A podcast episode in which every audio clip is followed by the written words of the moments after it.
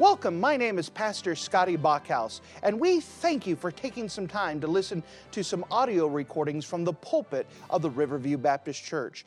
Our desire is to show the Lord high, holy, and lifted up, as well as try to be a blessing to those through the Word of God. Please enjoy this message, and we pray that it will be a blessing to your life. And if you wouldn't mind to take your copy of the Word of God and turn with me to the book of 2 Samuel, the book of 2 Samuel in chapter number 14.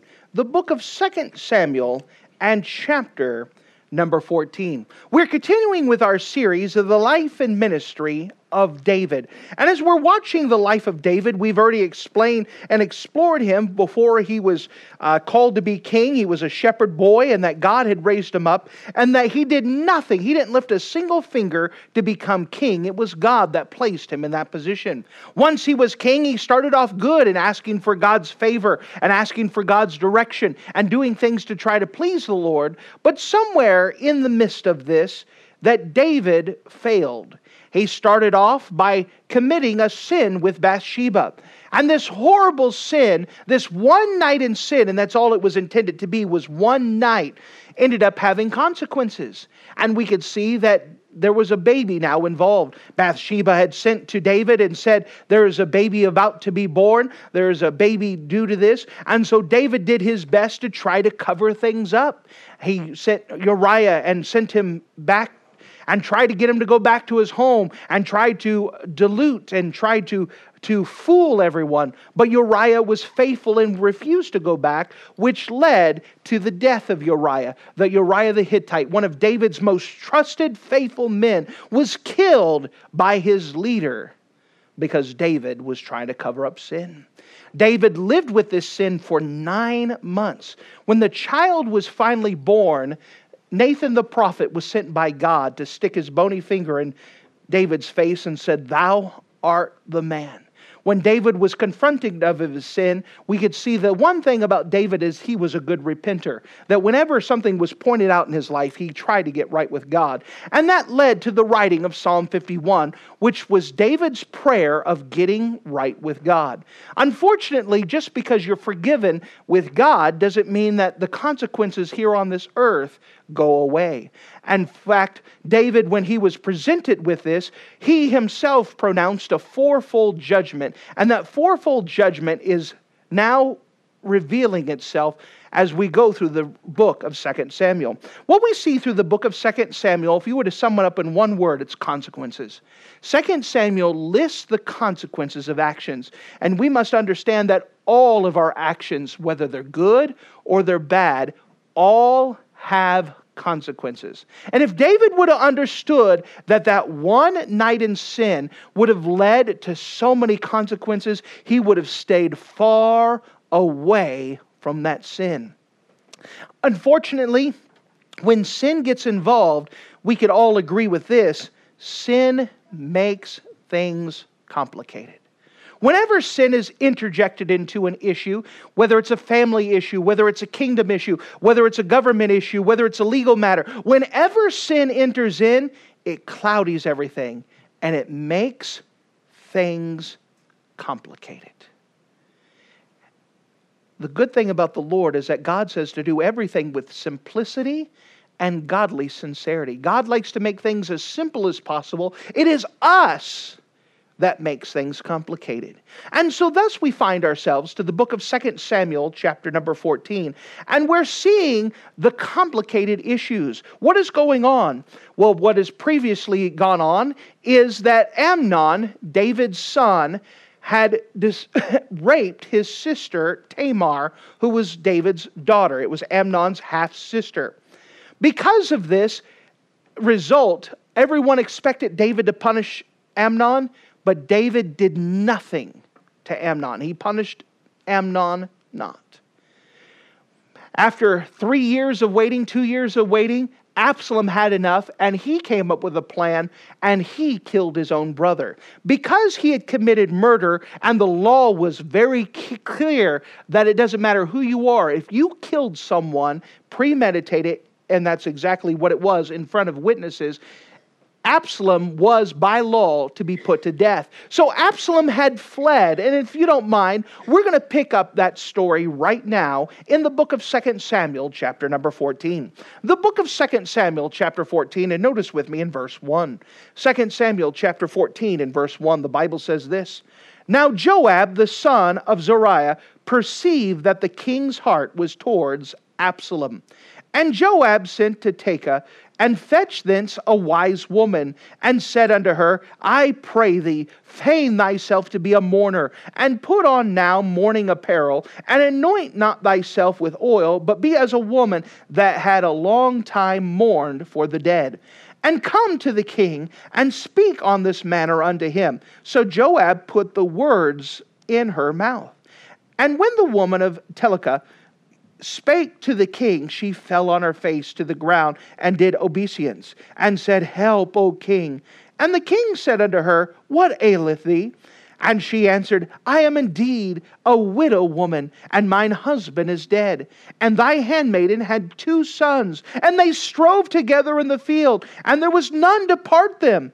But one smote the other and slew him.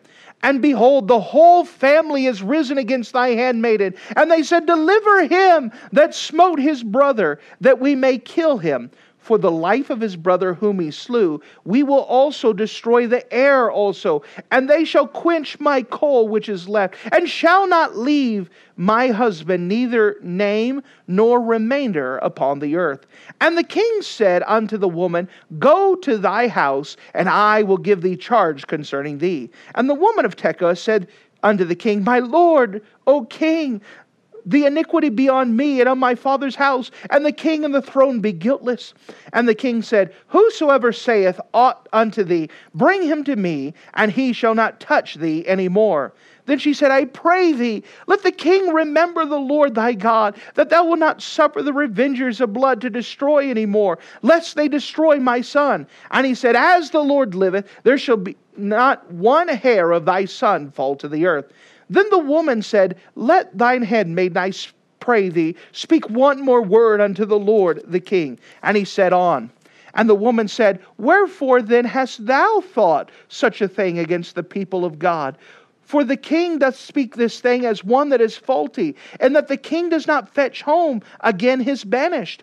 For we m- must needs die as are water spilt on the ground, which cannot be gathered up again. Neither doth God respect any persons, yet he doth devise means that his banished be not expelled from him. Now therefore that I am come to thee of this thing unto the Lord the king, it is because the people have made me afraid. And thy handmaiden said, I will now speak unto the king, that it, the king will perform the request of his handmaiden. For the king will hear to deliver his handmaiden out of the hand of the man that would destroy me and my son together out of the inheritance of God. Then thine handmaiden said, The word of my Lord the king shall now be comfortable. For as the angel of God, so is the Lord the king to discern good and bad. Therefore, the Lord thy God be with thee. Then the king answered and said to the woman, Hide not from me, I, or hide not from me, I pray thee, the thing which I shall ask thee. And the woman said, Let the Lord the king now speak. And the king said, Is this not the hand of Joab with thee and all this? And the woman answered and said, As thy soul liveth, my lord the king, none can turn to the right hand nor to the left from aught the Lord the king has spoken. For thy servant Joab, he bid me, and put these words in the mouth of thy handmaiden, to fetch about this form of speech that hath thy servant Joab done this thing. And my Lord is wise, according to the wisdom of an angel of God, to know all the things that are in the earth. And the king said to Joab, Behold, now I have done this thing. Go, therefore, bring the young man Absalom again. And Joab fell to the, his face on the ground and bowed himself and thanked the king. And Joab said, Today thy servant knoweth that I found grace in thy sight, my lord, O king, and that the king hath fulfilled the request of his servant. So Joab arose and went to Geshur and brought Absalom to Jerusalem. And the king said, Let him turn to his own house, and let him not see my face. So Absalom returned to his own house, and saw not the king's face. But in all Israel there was none to be praised as Absalom for his beauty. From the sole of his foot even to the crown of his head, there was no blemish in him. And when he pulled his head, for it was every year's end that he pulled it, because the hair was heavy on him, therefore he pulled it and weighed the hair of his head at two hundred shekels after the king's weight. And unto Absalom there were born three sons and one daughter, whose name was Tamar. She was a woman of fair countenance. So Absalom dwelt two full years in Jerusalem and saw not the king's face. Therefore Absalom sent for Joab and have sent to him to the king, but he would not come to him. And when he sent again the second time, he would not come. Therefore he said to his servant, See, Joab's field is near mine. He hath barley there. Go and set it on fire. And Absalom's servant set the field on fire. Then Joab arose and came to Absalom unto his house and said to him, Wherefore has thy servant set my field on fire? And Absalom said to Joab, Behold, I have sent to thee, saying, Come hither, that I may send to the king to say, Wherefore I am come to Geshur? It had been good for me to have still been there still. Now therefore let me see the king's face. And if there be any iniquity in me, let him kill me. So Joab came to the king and told him, and when he had called for Absalom, he came to the king, bowed himself on the face to the ground before the king, and the king kissed Absalom. And if you're in the habit of marking things in your Bible, would you mark a phrase that we find in the book of 2 Samuel, chapter number 14? 2 Samuel, chapter 14, and notice with me in verse number 24, notice a phrase, So Absalom returned to his own house. So Absalom returned to his own house. And with the Lord's help, we want to hit this event that occurs here and the consequences of this event. So Absalom returned to his own house. So Absalom returned to his own house. If you don't mind, let's go to the Lord together. Let's pray. Dear Heavenly Father, thank you so much again for you being a wonderful God. And as we come to you once again, we're just asking that you would let the Bible be clear. Open it up in a special way. Let your Holy Spirit illuminate these things for us, that we can understand the truth that is being seen and lived out in David's life, this historical event, that we can apply it to our own lives. We know that sin makes things complicated, and that we try to think of these different situations, and it just seems to get more entangled. Lord, just help us to understand the principles and discern what is going on and, and, and, and set aside all of the, the confusion and see the basic things that we need to understand here. Lord, fill me with your precious spirit for the purpose of delivering your word in a clear way, in a way that's easily understood, in a way that we can apply to our own lives. I need your help even today. Thank you, Lord, in Jesus' name. Amen. What a complicated story that we have here. There's a lot of moving parts and a lot of things going on. So, what we have now is that Absalom is in his grandfather's place. Remember, David's uh, had married a non Hebrew person, and that was Absalom's mother. So when Absalom got in trouble, he went to grandpa's house. He's in a different king in a different area with the idea that he was hoping that David would not ask for him to come to kill him if he was in a different kingdom. So Absalom's hiding out, and he's hiding there for quite a while. We could see in the previous chapter that after David had mourned for Amnon, Amnon had died, that David had started to miss his son. Now, we start off with the idea that David's already in the wrong. He did not punish Amnon, and he did not punish Absalom. He's let nothing go by. Nothing has changed. There is nothing going on. David is kind of hoping that time would heal all wounds, but let me tell you that time does not fix sin. You may have a child that is wrong with God. You're not going to outwait them out and just hope that one day they wake up and go, Woohoo, I'm right with God. It does not work that way. No matter how hard you wish not, no matter how hard you hope, no matter how, how hard you try, people do not get right on their own. God does something to precipitate, to work with them. And if a parent refuses to chastise their child, they're opening up that child for more rebellion against the Lord. That is the simple fact. So David is already in the wrong twice. He has not punished Amnon, and he has not punished Absalom. He is now getting to the place where time has made it where his heart is aching for his child. I want my child back. I want him back. But the child cannot come back unless he is repentive, unless he is right. And Absalom has no desire to get right with God. That's the situation now as it's becoming more complicated. Now it is further complicated because as it always happens whenever there's a rift in a family, everyone else gets involved. And everyone else has an opinion. And everyone else is going to tell you how to fix it. And everyone else is going to say, this is what you need to do. Insert Joab here. You know, this incident had nothing to do with Joab. This is an incident between David and Absalom. All of a sudden, we see Joab. If you don't remember who Joab is, Joab is the general of all of David's forces, but he is a murderer himself. He is not right with God. So you're not talking about the preacher coming. In fact, may I also put an asterisk as we start this off? You don't see a single preacher or biblical counselor in the midst of this. You have people who are not right with God interfering and trying to make a complicated situation worse by adding more sin. And so let's dive in and understand this. The first thing I'd like to show you here is why Joab would bring back Absalom. Why would Joab bring back Absalom? That's a good question. Why is Joab sticking his nose in the business in the first place? Notice with me, if you don't mind, in verse 1.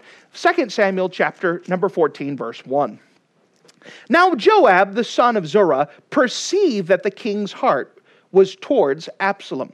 What we see here is that there are a couple different reasons why Joab would bring get involved, why Joab would be here. Now, again, David's already wrong. If you notice, there's a phrase that was said of Eli that Eli honored his sons more than he honored God. When a child, when a parent fails to discipline or chastise a child, he's worshiping his child more than he worships God. God has given very clear orders, very clear things about properly discipline. Now, there's proper discipline. There are some people who discipline wrong. That's not what we're speaking about here. But proper discipline.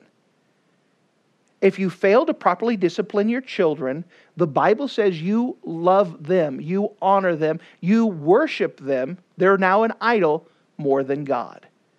You can only serve one master. You either obey God or you disobey God. You say you're making it too simple. The Bible is simple. We make things complicated. So, why would Joab stick his nose in this business, anyways? Well, there's a couple of valid, legitimate reasons. Now, again, he's only responding to a situation that's already complicated. David is in the wrong, Absalom is in the wrong. So let's take someone who's not right with God and mix them in and see how it works out. What, what is a couple reasons why Joab would interfere, why Joab wants to bring Absalom home? Well, first of all, Absalom is technically the next in line for the throne. Amnon was in line, but he's dead. So Absalom's next in line. And right now, because Absalom's next on the throne, if Joab restores him back, guess who owes him a favor? the next king. It's a political maneuver. Yes, hey, the king, you remember when I brought you back? Yeah, keep me in charge. Well, that's a very valid reason in Joab's mind. What's a second reason why Joab would bring him back?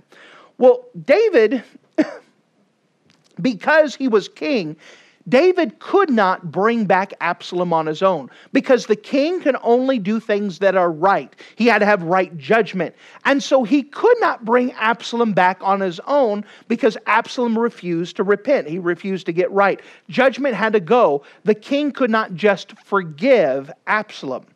So Joab could act as an intermediary. He could look at David and say, David wants to have Absalom back, but David could not bring Absalom back because Absalom sinned. So let me go interfere, let me go in between them, let me mediate and bring Absalom back to David because David cannot reach out. So he does that on David's behalf. Well, that's sort of a valid reason. What's another reason? Well, for the good of the kingdom. If David died with the crown prince in a different area, in exile, then what would happen is that there would be a civil war. Some people uh, supporting Absalom, some people supporting a different uh, king. And then what would happen is another civil war. And having a civil war right after David's civil war, remember they had Israel, uh, Saul's family, and David in Jerusalem, or not Jerusalem, Judea, uh, having a fight did, Israel did not need a second civil war immediately afterwards for the next king. And so Absalom's doing it again for political reasons. Let's bring Absalom back. A fourth reason, and probably more true to Joab's character, is that Joab is a murderer. And if the king was a murderer himself, then the king would probably not punish Joab for his past murders and his future murderers. Joab's not done murdering, he's got a couple more to go under his belt. But hey, if this guy's guilty of the same thing I am, I, am covered. He's not going to punish me for something he didn't get punished for himself. And so those are some four practical reasons. Let's go back to the text. The next thing I want to show you here is the wise woman's act. The wise woman's act. Notice with me in verse number 2. 2 Samuel chapter 14 and verse 2. And Joab sent to Tekoa and fetched there a wise woman. Notice that word wise woman. Let's define our term here. The idea of wise here is not meaning that she's right with God because she's used as a pawn. The idea of wise is that it's carrying the idea that she could think on her feet. You know, there are some people who are pretty witty, that no matter what the situation is, they can adjust to it. Well, he's hiring a professional actor. He's hiring someone who could be able to read the script and no matter what David says, to continue with the script instead of letting everything fall apart. And so he's hiring someone who's able to go with the flow. He says, This is going to be important. So he hires this woman. And if you don't mind, I'll just tell you the story for now. All right, so he sends this woman, and Joab writes the script. We'll see that if you don't mind in verse number three. And came to the king and speak on this matter unto him. So Joab put the words in her mouth. So Joab wrote the script. Again, may I underscore that Joab is not right with God. And so he is not a preacher. She's not a preacher. They're not delivering a message from God. They are delivering message of advice from their own wisdom, their own way of doing things. And remember, the more that men gets involved, the more complicated things are going to be. So he sends this woman, and she's to put on attire of someone who's been mourning for a while. And he knows David has a soft spot. And so if David sees a woman dressed in mourning clothes weeping on the side of the road, David's going to stop. And he's going to talk to her. So David stops and sees the woman and says, What's the matter? And she throws this big, uh, teary eyed story. She goes, I, I'm a widow woman. My husband's been long dead, and I had two sons. And these two sons, they were out fighting a field and there was no one to stop them. There was no one to separate them. They were out fighting by themselves. In the midst of this, my one son killed his brother. Now that one son's dead. Now, would you know, all the family is getting involved and they say, we need to punish the murderer, punish the murderer. But David, if they kill him, then I'll have no kids left. If they kill him, I'll have no one to put an inheritance with. And so, if you're looking at it from the widow woman's story, we understand wouldn't you feel sympathy? This is a woman who's about ready to lose both of her children. That may sound good and all, but it is bypassing the fact that sin has consequences. According to the law, the, the child committed murder, and because, now we're talking about children, we're expecting 20, 30 year old kids. Because the person committed murder, they are deserving of death. You say that's pretty harsh. I know, but you understand they're whitewashing this whole thing. They're trying to say, forgive the murderer, pretend the murderer didn't happen. Please don't take my son. And so she's saying the rest of the family, everyone's getting involved, and they're saying the murderer needs to be put to death. But she is trying to put away, like any good defense attorney, instead of painting the picture of the character that he's a murderer, this is a son. Look at the mama, how sad she's going to be if you punish this crime. And so they're trying to deflect away from the idea that sin was committed and trying to put it personal. You understand? If we get emotions involved, then we cloud the situation. Things get involved. But it was a clear cut case. Absalom deserved punishment. He deserved punishment. Now, there's an underlying thing that we see all throughout here that things could have been fixed if one thing happened. Absalom got right. If he would have repented, if he would have got right. That's all that was needed, but Absalom refused to get right. And because he refused to get right, everyone's getting involved, and they're trying to convince David through this actress that Absalom needed to come back. So she goes with the story and, and she tells this tale. Oh, my son, please don't let them kill my son. I love him. If he dies, then I'm not going to have any children left. I don't have a husband left. Oh, please, David, don't let them do this. Now, David says a natural thing. Let me think on this and I'll get back to you which is a right thing to say. Let me go investigate this. Let me get some thing.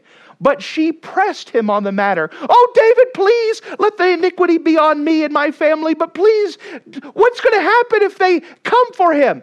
If what happens if the family comes and bothers me? He says, quite simply, I need to think on this. But if anybody bothers you, bring that person to me and I'll tell them, leave this lady alone. But, but David, what happens if they come and they want to put judgment upon my son and they try to, to fulfill the law and kill him? What do we do, David? Please don't let him do it. Finally, after she pressures him, by the way, if things were above board, you don't need this pressure. But she's pressuring him to do something that's not right because of emotion's sake. And so she puts on the pressure. Finally, David says, Fine, fine, fine. Here, my sentence under the king that son has a pardon, he doesn't die. And so she presses again. Well, please, one last thing, David. You're guilty of this. You had one son that was killed, and now you have the other son that's in exile. Why are you going to kill that son? Why are you going to kill that son? And so she flipped the script on him and she's putting him in there. Why do you want to kill David or kill Absalom? Now, we understand that Absalom's under the sentence of death. David hasn't done anything, but it's also one of the reasons why Absalom hasn't coming back because he's afraid David will kill him and fulfilling the law, fulfilling what needs to be done. And so she puts the pressure on David bring back Absalom. David finally discerns what's going on and says, Hey, Joab put you up to this, didn't he? Oh, yeah, yeah, I can't lie to you. Oh, you're so wise and you're so amazing. And, you're like an angel of God in your spirit. And she flatters him quite a bit. Oh, yeah, it was Joab. He's the one that did it. And so what we see here is that sure enough, indeed, Joab is the one behind this. So David sends for Joab. Joab goes to the king and says, Yes, sir. And he says, Bring Absalom back. And Joab says, See, I knew, I could tell that I'm favored in your sight. And he blutters them up. Again, what they're doing, it's not a preacher, it's not the word of God. They may be using flowery languages, they may see that God is with you, but they're not speaking on God's behalf and they're not speaking from the Bible. There are people getting involved and trying to convince David not to perform judgment that is rightfully done. Now, again, the whole thing and the whole would have been solved if Absalom would have repented and got right. That would have solved everything. So we have two factors that are working against each other. David is refusing to punish, Absalom refuses to get right. Because of this, we have a stalemate for a while, and after the stalemate, everyone else is getting involved. As they get involved, then finally Joab sends for Absalom. However, there is a little bit of a caveat here. We see the, uh, the idea that a, about the wise woman's act, but then we come to Absalom returns home, but not to fellowship. Absalom returns home, but not to fellowship. So, verse number 21. But when the king heard all these things, he was very wroth Uh, wrong chapter, sorry. In chapter 14, verse 21. And the king said to Joab, Behold, now I've done this thing. Go, therefore, and bring young man Absalom again. And Joab fell on his face and bowed himself and thanked the king. And Joab said, Today thy servant knowest that I have found grace in thy sight, O Lord, O King, in that the king has fulfilled the request of his servant. So Joab arose and went to Geshur and brought Absalom to Jerusalem.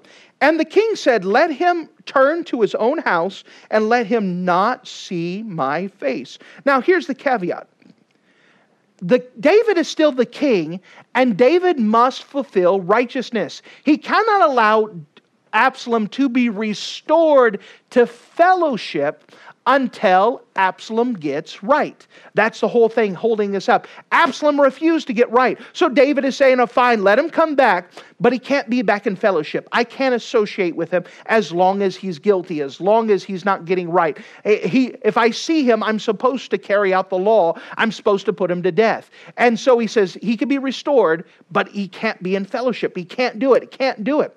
And so what occurs is Absalom returns home. And as he returns home, you could see the rebellion on this young man. The rebellion. What kind of rebellion are we talking about? Notice, if you don't mind, in verse 25. But in all Israel there was none to uh, so much praised as Absalom for his beauty. Now, here's a man that's not right with God. He's guilty of murder, but oh, everyone talks about how great he is.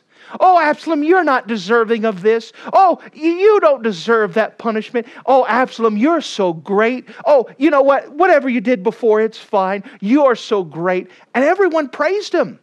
Notice as they describe it some more. He said, In all Israel, there was none to be such praised as Absalom for his beauty. From the sole of his foot even to the crown of his head, there was no blemish in him. So here's a picture. Here's a guy that doesn't have a mark, a mole, a scar, pure skin, no zits or pimples have ever touched his face. I mean, it says from the sole of his feet. I don't know about you, I hate feet. They're ugly, they're nasty, but he's got pretty feet. Oh, look at those feet. Look at I mean, he he's your picture of a model. In Israel. He is just, people look at him and the girls swoon. The men are jealous. They all look at him. Oh, look, there's no way you could ever do anything wrong. Look at how great you are. Oh, Absalom, you're so wonderful. He hears this all the time. You, by the way, that's not helping him get right. All it's doing is feeding his pride. It's justifying that what he did was right. Nothing's happening to him. It's working on the rebellion. It goes on verse 26 and when he pulled his head now this carries the idea he has so much hair. Now notice how egotistical this is. He pulls his hair. So basically he takes all of his hair and he balls it up. He takes like a little stick, if you don't mind, and rolls it up. Then he weighs it. Can you imagine some guy getting near a scale and getting his hair on it and they, they would weigh it out? I mean, he's so egotistical. He has this big, long, flowing mane of hair. I mean, it's like male Rapunzel. That's how he could get over the fence. He just put his hair down and people climb up. I mean, he's got all this hair. It's thick. I mean, it's like uh, Hebrew Fabio, the wind's blowing whenever he walks. I mean, there'd be no wind in the area, but his hair's blowing back. Everyone's looking at him. The girls are swooning. And it's just nothing but rebellion. I mean, they would have this big party every year where he'd invite his friends and family, those that would still talk to him and they would pull his hair and they would kind of like, How much is it going to weigh this time? Oh, look at how much hair it has. It tips the scales. Notice how many shekels it is 200 shekels after the king's weight. By the way, if you're not familiar with those weights, let me just tell you that's a lot of hair. I mean, it's dragging down in the earth behind him. He has to kind of pull it up. This is a guy, it's full of hair, no blemishes, all over. Everyone's looking at him and praising him. You can just see the paparazzi always following with cameras wherever he goes. He's just so great and he's so mighty. He's never done anything wrong. Nothing but pride, and it is doing nothing to get him right with his sin. Isn't it amazing how that happens? Let's say that you have a teenager who's not right with their parents. And the, the teenagers happen to have a job. And they go to their job and they just complain, Oh, my dad's not being fair to me. He won't let me go out. I, I'm not allowed to borrow the car on the weekends. And they give me a bedtime. Can you believe that? I am 14 and a half years old and I have a bedtime. Oh, how dare they treat you this way? And everyone starts to take the child's side. By the way, it's always a poor judge who only listens to one side of the matter and makes a judgment. And so people do this, by the way. And they'll start telling the teenager how they don't have to stand for it and they don't need to listen to the parents. And instead of the kid getting right, it's feeding the rebellion. And everyone gets involved. And now you have a rift that is getting worse and worse and worse. And if it's not taken care of, it's going to turn into a disaster. And so, Absalom is home, but he's not in fellowship. He's not repenting of his deeds, but everyone's talking about how great he is, how mighty he is, how wonderful he is. And then it talks about his children. Finally, it comes to a breaking point. Two years Absalom is home, and two years he's not been allowed to see the king. He can't see the king. The king cannot allow someone who is a sinner, who is under the sentence of death, into his presence. He cannot allow it to happen. He cannot restore someone who's not right with God, not right with the law, not right with the situation, not repentive. But because David hasn't done anything in the first place, because Absalom won't refuse to get right, everyone's getting involved. It now becomes more cloudy. We see this last thing here. Absalom forces his way to the king. Absalom forces his way to the king. Notice what occurs, verse number 28. So Absalom dwelt two full years in Jerusalem and saw not the king's face. Therefore Absalom sent for Joab to have him sent for the king. Now, but why would Absalom send for Joab? Because he's the weak link.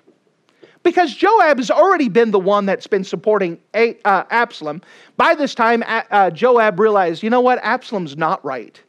And he's realized, hey, I don't need to have anything to do with him. He's going to get me in trouble. But Absalom goes back and starts pestering Joab because Joab's the weak link. He sends for him once. Joab doesn't come back. Sends for him twice.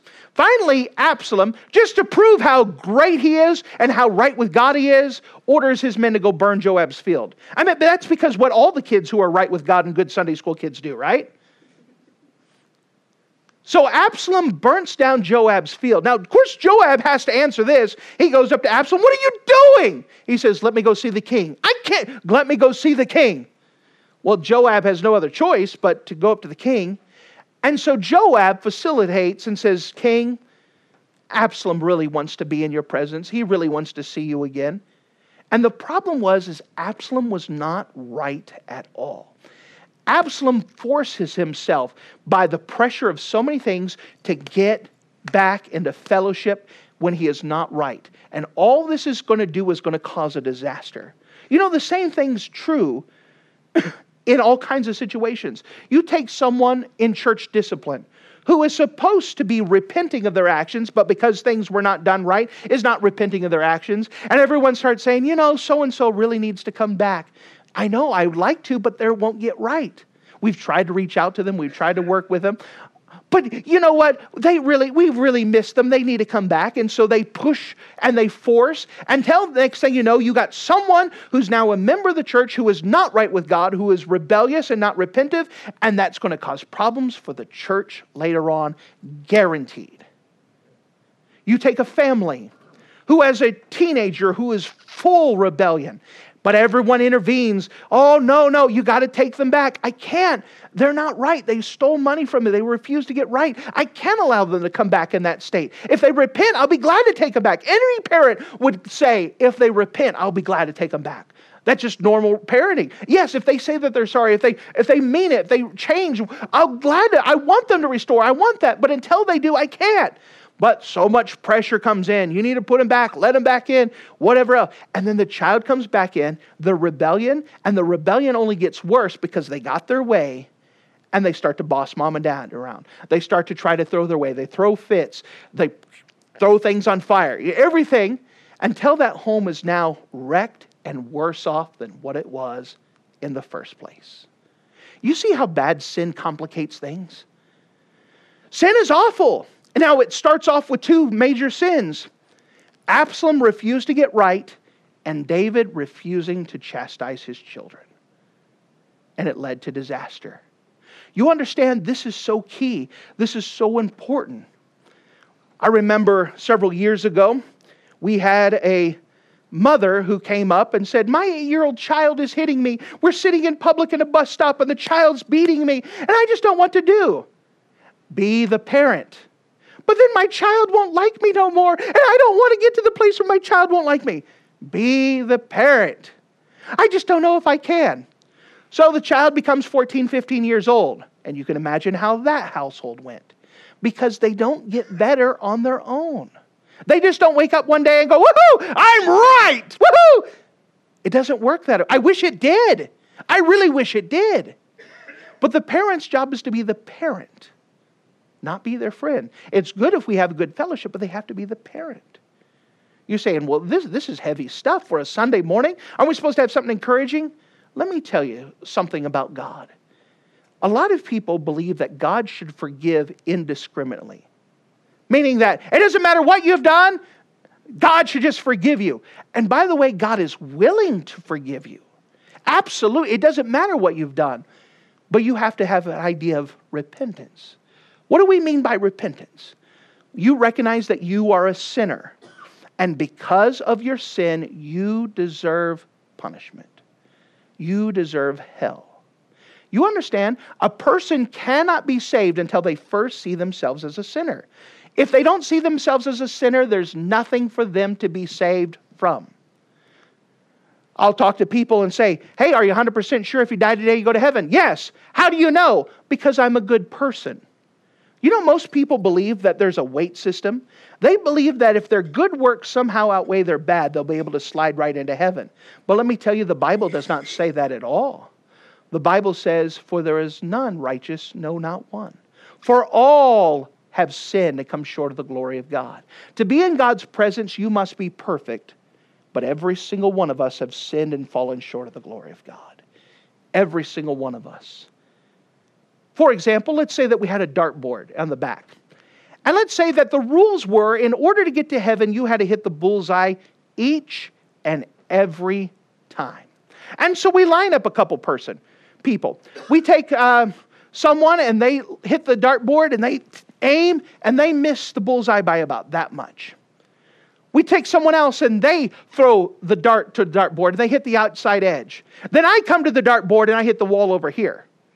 Now, according to the rules, who's going to heaven? Nobody. You understand? It doesn't matter if you missed it by this much or if you missed it by this much, you missed it. The Bible says, For all have sinned and come short of the glory of God. There is none righteous, no, not one. We are all sinners. And sometimes it takes some time to convince them. I remember having a lady in the office once, and uh, she was expectant, and she had originally come to the office to say, will, she, will I marry her and her future husband? And so I said, before I do that, there's a couple questions I need to ask. First of all, I like to know for sure that people are going to heaven. May I ask you that? Are you 100% sure if you die today, you go to heaven? Well, I don't know. Well, can I show you from the Bible how you could know? Sure. Well, the Bible says that heaven's a perfect place. And because heaven's a perfect place, God can't allow anything that's not perfect to go to that perfect place. Does that make sense? Sure. Well, the Bible says in the that he gives us the Ten Commandments. God is, gives us those Ten Commandments to show us our standard of living. For the Bible, for example, the Bible says uh, that thou shalt not bear false witness. I say it this way: that the Bible says don't to tell uh, don't tell lies. I said, have you ever told a lie before? She goes, I don't remember ever telling a lie. Okay, interesting. Well, I said, well, the Bible says in the Ten Commandments that thou to honor thy father and mother. We would say it this way to obey your folks. Have you ever disobeyed your folks? She goes, Well, you have to understand that my mom and I were never close. And so I never had the opportunity to disobey my mom. Okay. You see what's happening? She's not recognizing she's a sinner. So I said, The Bible says, Thou shalt not commit adultery. The word adultery here is carrying the idea of not to have sex outside of marriage. Have you ever committed that sin? She looks down at her stomach and says, Yeah, I guess I'm guilty of that one.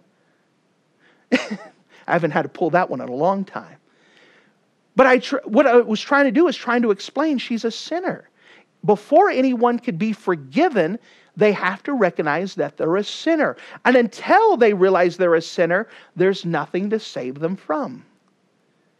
But there's one more thing. Not only do they have to recognize they're a sinner, they have to realize that because of their sin, they owe God a punishment. That there is a standard. The Bible says, for the wages of sin is death. The word wage is what we call a reward or a payment. For example, when we go to work, because we worked, we earn a wage or a payment. The Bible says, for the wages of sin, sin is anything we've done against God, for the wages of sin is death. Because we told one lie, the wages of sin is death. Because we disobeyed our folks once, the wages of sin is death. The Bible goes on to describe that death in more specific way that it is hell, separation from God in an eternal lake of fire forever and ever and ever. Oftentimes, when I talk to people about the Lord, I'll ask them, uh, Do you believe that you're a sinner? Yes. Do you believe according to the Bible, that people go to hell? Yes. Do you believe that you deserve to go to hell? No. I said, Why not? Because I'm a good person. Well, let's go back. Are you a sinner? Yes. Do you believe that according to the Bible, that the Bible is true, that for the wages of sin is death? Yes. Do you believe you deserve to go to hell? No. And, and, and, so I have to take some time to explain that. But you understand, until someone realizes they deserve hell, there's nothing to save them from. The idea that the word save means to deliver. God is delivering us from the punishment we owed him, which is hell. And until someone thinks that they're a sinner, until someone realizes that because of their sin that they deserve hell, and they must also believe that Jesus paid their way. You see, some people think that they could work their way out of hell. They believe that they could do something to get to, to exchange this. But you understand, for someone to be saved, they have to realize that Jesus is the only answer.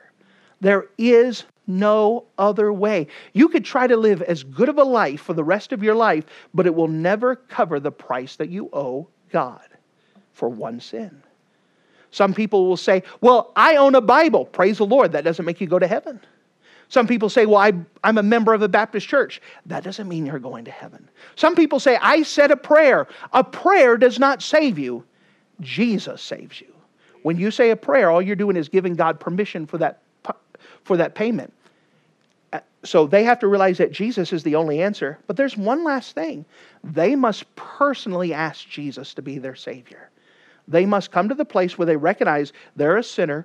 Because of their sin, they owe God a price, but Jesus is their only answer, and then they willingly receive that gift that God gave to them.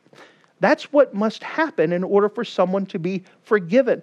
That's the idea of repentance is a change of mind that leads to a change of behavior. What was the problem was is that Absalom would not repent. If he went down to his father, went down on his knees and said, Dad, I messed up. I shouldn't have killed Absalom.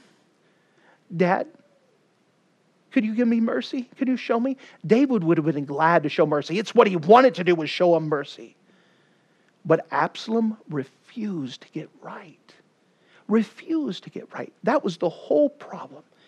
And what you're going to see, remember, the book of 2 Samuel is a book of consequences because David allowed Absalom to be restored into fellowship without him being repentive, he has allowed someone that is full of rebellion into the kingdom. And this is going to have dire consequences that are going to cost many people their lives. It's a horrible thing what we're seeing here is a complicated doesn't this is a crazy story. Everyone getting involved all because david refused to discipline his children. He honored his sons more than he honored god. And you had a teenager a 20 year old a young man who refused to leave his rebellion and refused to get right. And then everyone else jumping in the way making a complicated situation even worse by throwing their two cents and putting pressure on people not to make biblical decisions, but emotional decisions.